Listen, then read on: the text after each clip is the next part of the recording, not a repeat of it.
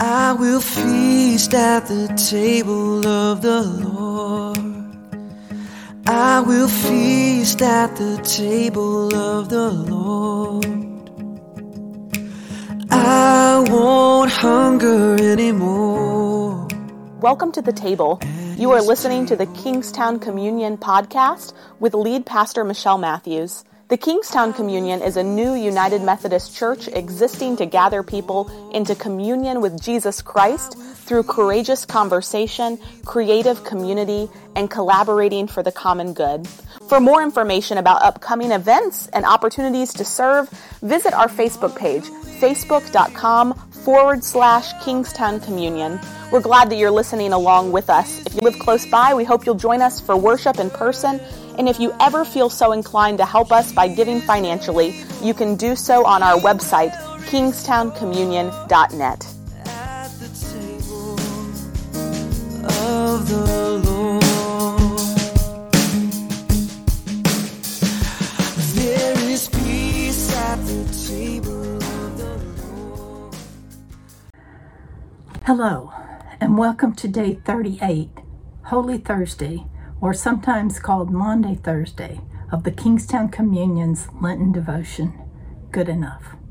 My name is Betty Lynn Sprinkle. Our scripture today is from Matthew chapter 26, verses 17 through 29. On the first day of unleavened bread, the disciples came to Jesus, saying, Where do you want us to make the preparations for you to eat the Passover? He said, Go into the city to a certain man and say to him, The teacher says, My time is near.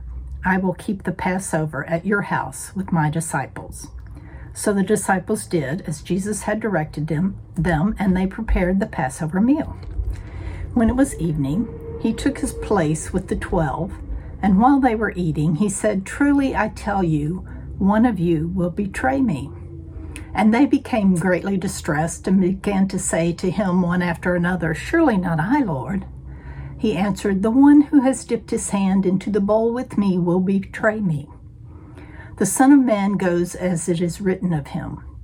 But woe to that one by whom the Son of Man is betrayed. It would have been better for that one not to have been born. Judas, who betrayed him, said, Surely not I, Rabbi. He replied, You have said so. While they were eating, Jesus took a loaf of bread, and after blessing it, he broke it, gave it to the disciples, and said, Take, eat, this is my body. Then he took a cup, and after giving thanks, he gave it to them, saying, Drink from it, all of you, for this is my blood of the covenant, which is poured out for many for the forgiveness of sins. I tell you, I will never again drink of this fruit of the vine until that day when I drink it new with you in my Father's kingdom.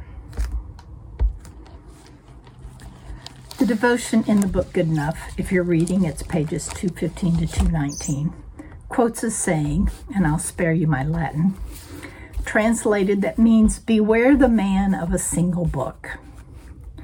Kate goes on to talk about a spectacularly disastrous policy of the Chinese government to rid the country of sparrows, which were eating its crops.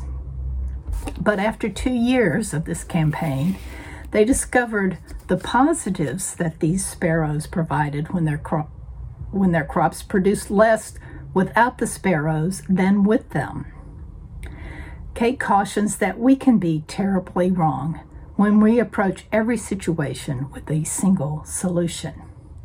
And notes in our first question Blessed are we, the newly wrong, chuckling over how much it hurts to be chastened a little. What newly wrong experiences have you had lately?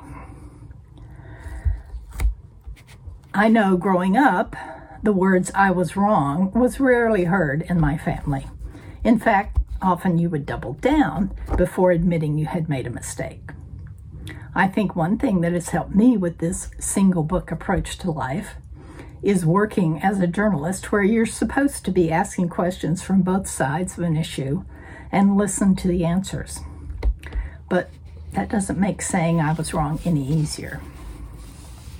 In Matthew 26, 17 through 29, I just read, Just before betraying Jesus, Judas asked, Surely you don't mean me. Have you faced any grave situations where you were in the wrong? I don't know about you, but I wonder why Judas said that. At this point, his plans were made, and surely he knew Jesus was aware. Maybe he was still hoping this plan would make Jesus take certain action that he desired instead of what actually occurred. At the Last Supper with his friends, Jesus is showing them how love can reach even those seemingly unforgivable places. Where might you need to give or receive forgiveness, but feel like it's too late or too much to ask? On this Maundy, Thursday, let us realize that even the thief on the cross was given forgiveness, and surely Jesus would have granted it to Judas.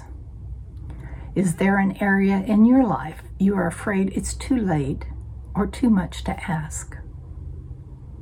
As we remember this day, Jesus' last Passover with his disciples, let us seek and offer forgiveness to one another. I will close this devotion with this prayer, a familiar hymn. Just as I am, without one plea but that thy blood was shed for me, and that thou bidst me come to thee. O Lamb of God, I come, I come. Amen.